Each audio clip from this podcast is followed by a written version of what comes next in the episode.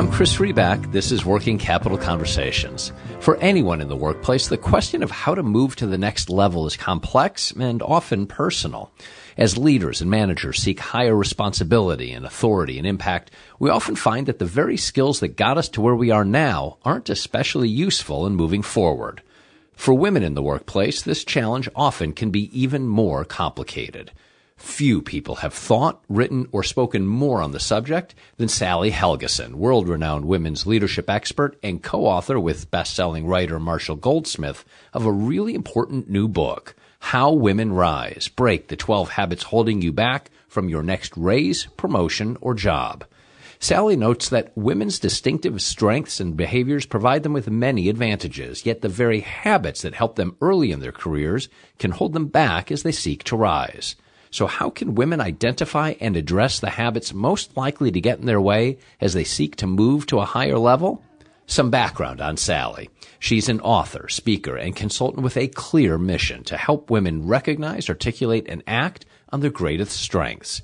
She's written a number of books, including the best-selling The Female Advantage, Women's Ways of Leadership, hailed as the classic work on women's leadership styles and continuously in print since 1990. Sally delivers workshops and keynotes in corporations, partnership firms, universities, and associations globally. She's consulted with the United Nations and led seminars at the Harvard Graduate School of Education and Smith College. So, how do women rise? That's what we discussed. Sally, thanks for joining me. I appreciate your time.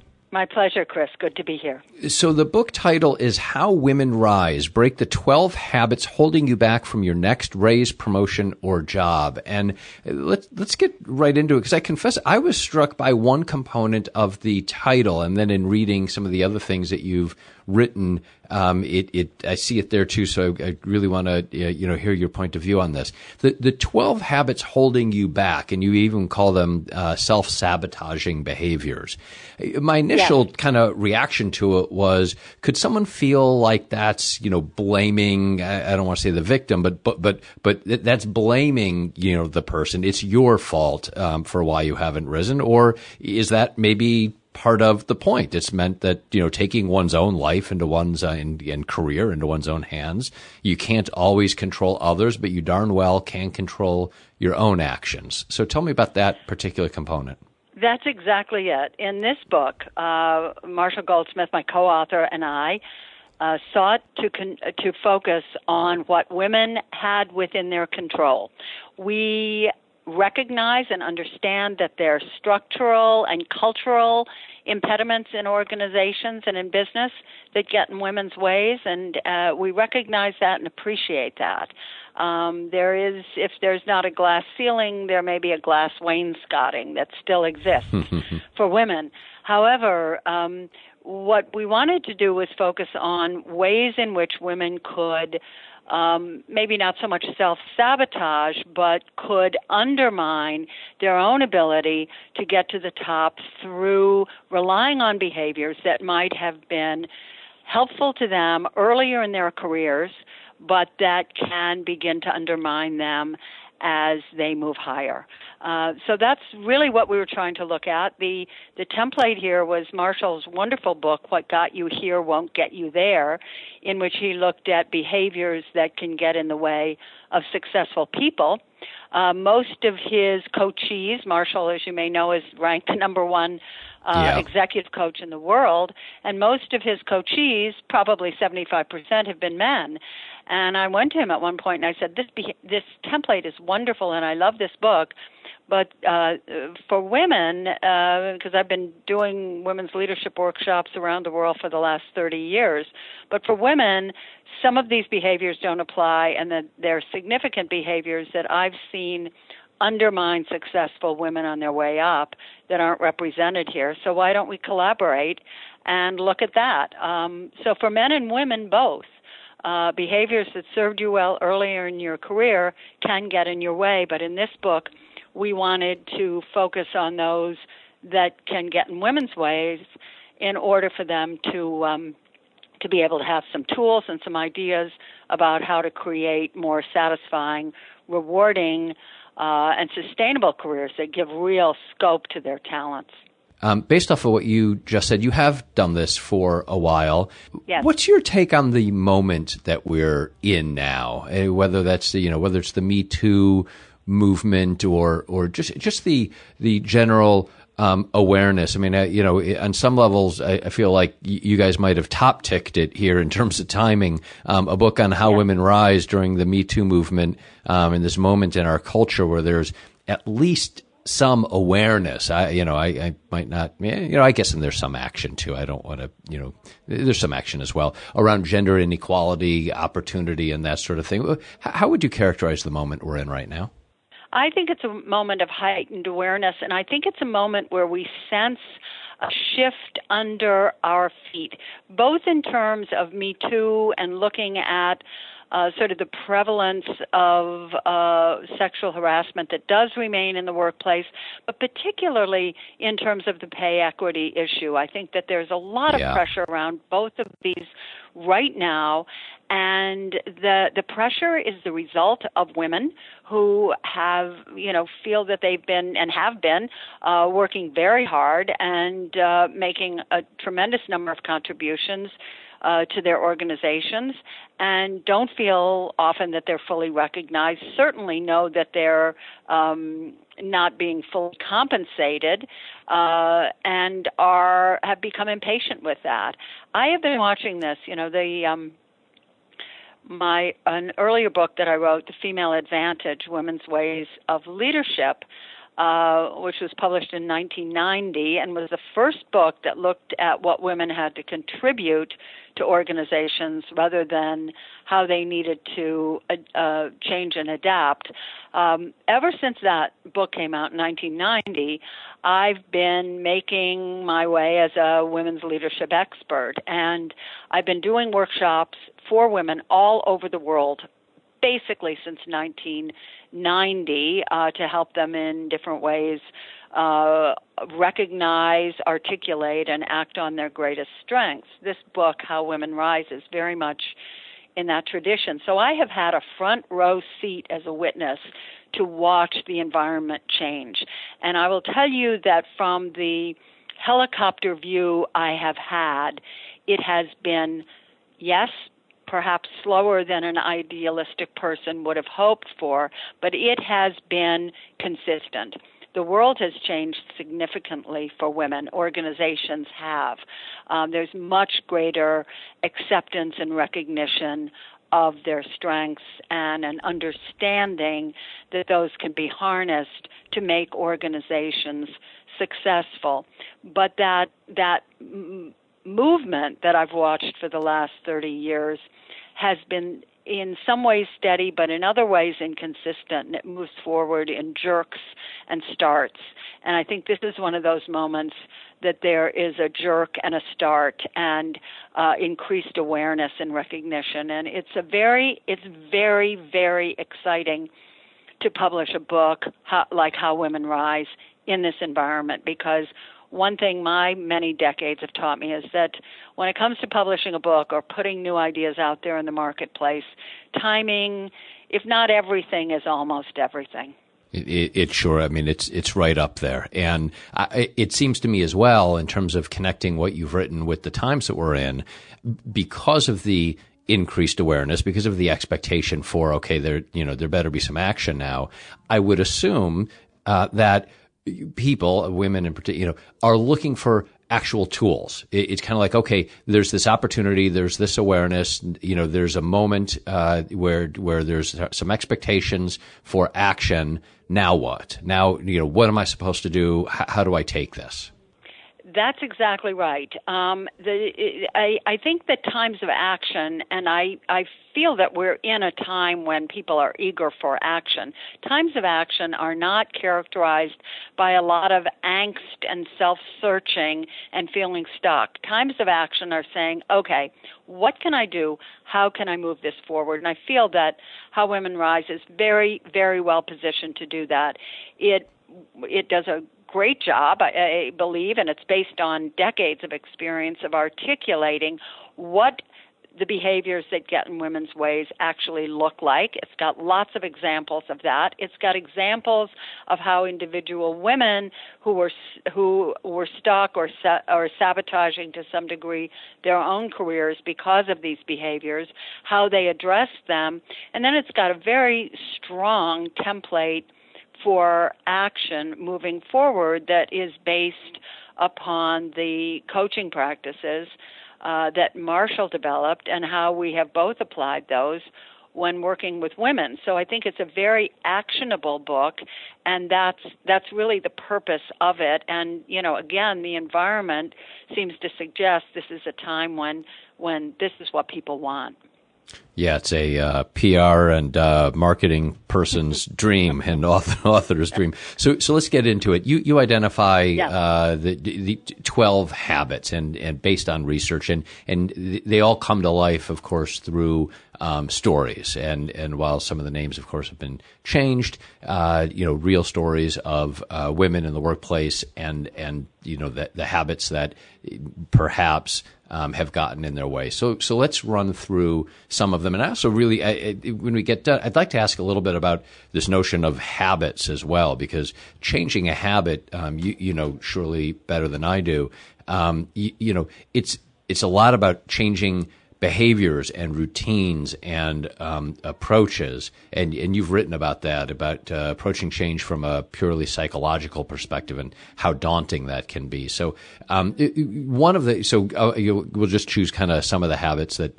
Um, stuck out. The first one, um, reluctance to claim your achievements. Um, that is so hard for many of us, um, perhaps, uh, sorry yeah. for this, not so much for our president. Um, he, he seems to be very happy to. have any trouble. No, no, he's yeah. good on that. He he claims achievements. Some of them, you know, some of them are his.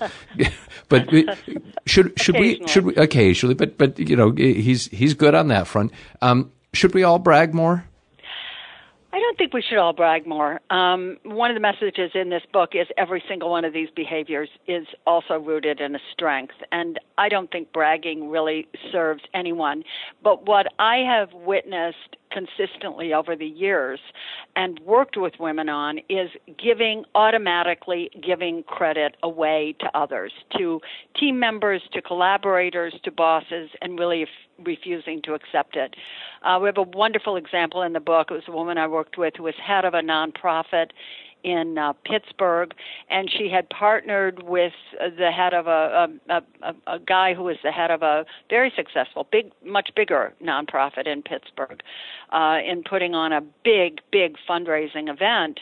And when the local newspaper interviewed her about it, um, she talked almost entirely about what he had done in order to uh, make this a success. And the next day they interviewed him, and he also talked almost entirely about what he had done to make the event a success. And when the piece came out in the paper, um, her board was very upset with her. Here you spent the entire time giving credit away to him. You know, we, we you should have taken some of that. And um she I remember her saying to me, she said, I, you know, I thought I was being generous to him and I would have expected him to also be talking about what I what I did. But of course, he was talking about what he did because he was focused on pleasing his board. Um, so this was a big learning curve for her. It was a big learning effort. Um, the point wasn't to brag. He he didn't brag. He just represented what his actual contribution had been.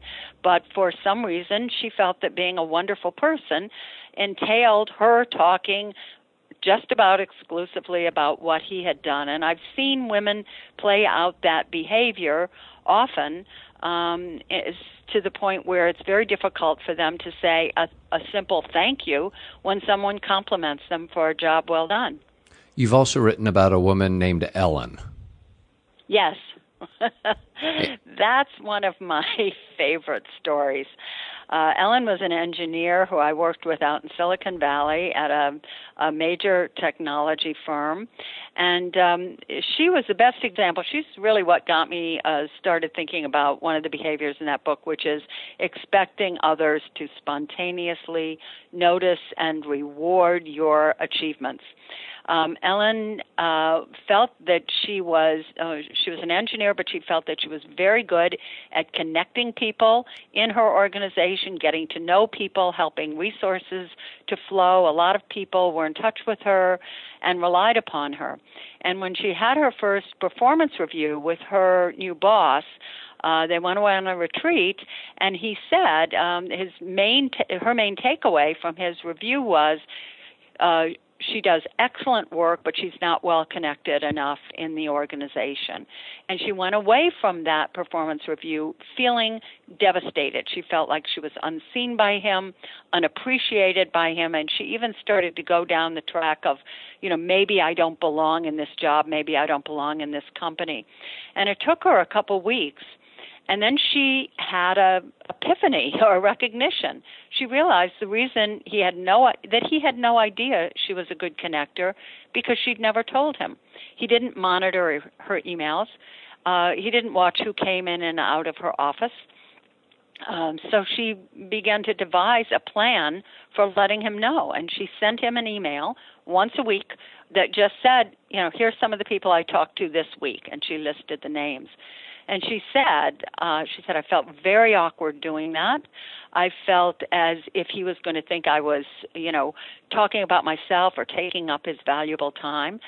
Uh, she said, and the the next time I went in for a review with him, he he said to me, "This is information I need. Thank you for sending it because it helps me know who our division is connecting with." And her career took off from there. So it was really a key intervention was realizing that she was just expecting him to spontaneously notice and reward uh, what she was doing and that she needed to step up and articulate what her contribution was. Yeah, that really uh, spoke to me. I mean, many of us would think, "What? Why do we need to, you know, tell our boss or somebody what we're doing? We're we're we're doing it. That's our job. My job is to right. do what I'm doing. Why do I need to, you know? I, I, don't I don't announce that I showed up at work every day, you know. But why do I need to to let people know that? And yet the the reaction and and you know, good for that boss to acknowledge or make clear thank you. That was re- it's really helpful. You yeah. are delivering to me yeah. information that I need. And by the way, that's part of one's job: deliver information that that colleagues and bosses and managers need. It is, but also, you know, part of part of positioning yourself to become more powerful and have more impact in your organization. Um, it doesn't just require doing great work, it requires visibility and you mm. get visibility by connecting with people and talking about what you're doing. So if you leave the visibility part out of it, you know, one of the that it's kind of a the visibility is a br- bridge between this expecting others to notice and reward and and our next behavior, which is overvaluing expertise. If you just focus on the job and not upon bringing visibility to that job, um, it's not going to pay you uh, probably the rewards um, that will come with a promotion away from that job because people are just say, oh, she's great at doing her job, but um, she, you know, you won't necessarily have the the visibility, and you also won't build the support that you need. Her boss, Ellen's boss, became a supporter of hers mm-hmm. because she proactively took the initiative to let him know what she was doing. She she proactively courted that kind of visibility with him. So she turned him from a boss into a boss and an ally, and that worked very well for her going forward. So so bringing attention to your achievements, um, not assuming that others are responsible for that, um, is really a strong way of positioning and, and, and of gaining support for yourself uh, as you as you work your way um, through the organization. Okay, and one one more on the habits, and then I want to you know move forward on you know what sure. what we can do. Um, putting your job before your career. Um, yeah. w- what's a job? What's a career? And and don't we all have to do our current job well before we can move on to the next stage of our career? Of course we have to do our current job well and if you if if we don't do our current job well we're we're definitely not going to be considered for that next stage. But um but there is always going to be more that people are going to be looking at than you know if you're doing a brilliant job of the job you have is basically a way of of showing that you're perfectly well suited for the job you have. It's not indicating about where you could go.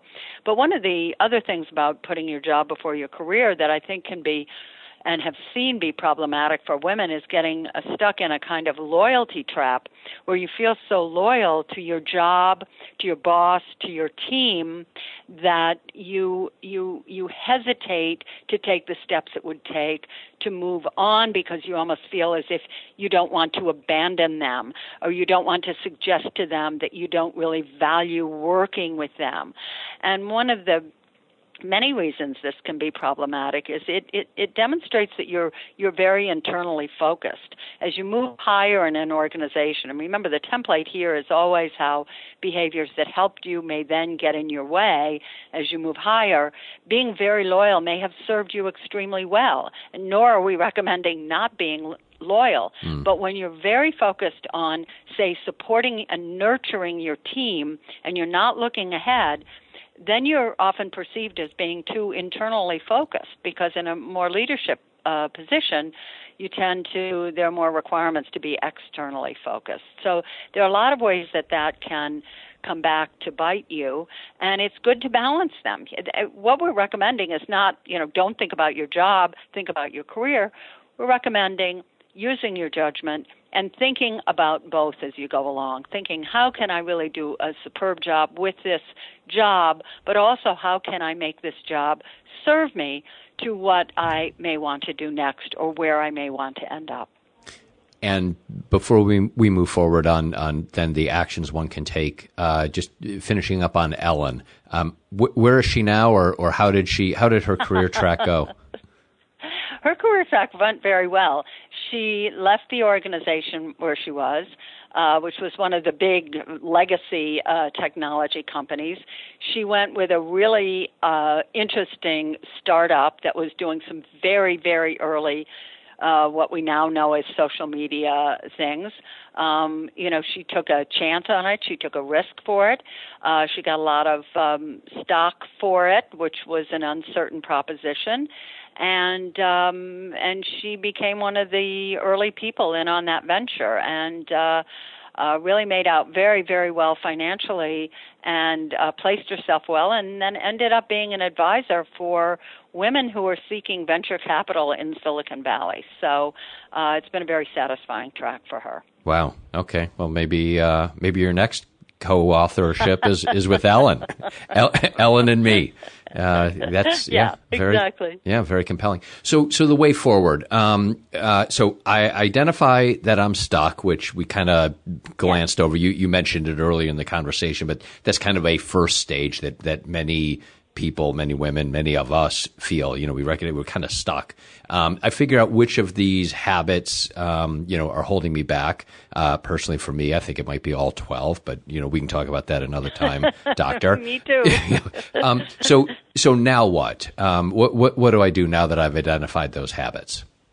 Okay, I think the first thing and the most important thing, what we really stress in the in the final section of our book, is to to start small, to not just start with one habit, but to start with one part of one habit. Um, an example could be, you know, one of the behaviors is is is uh, offering too much information or too much background, being too diffuse in your communication. Um, and one of the things, so you might decide, you know what, I need to be more concise when I make presentations in meetings.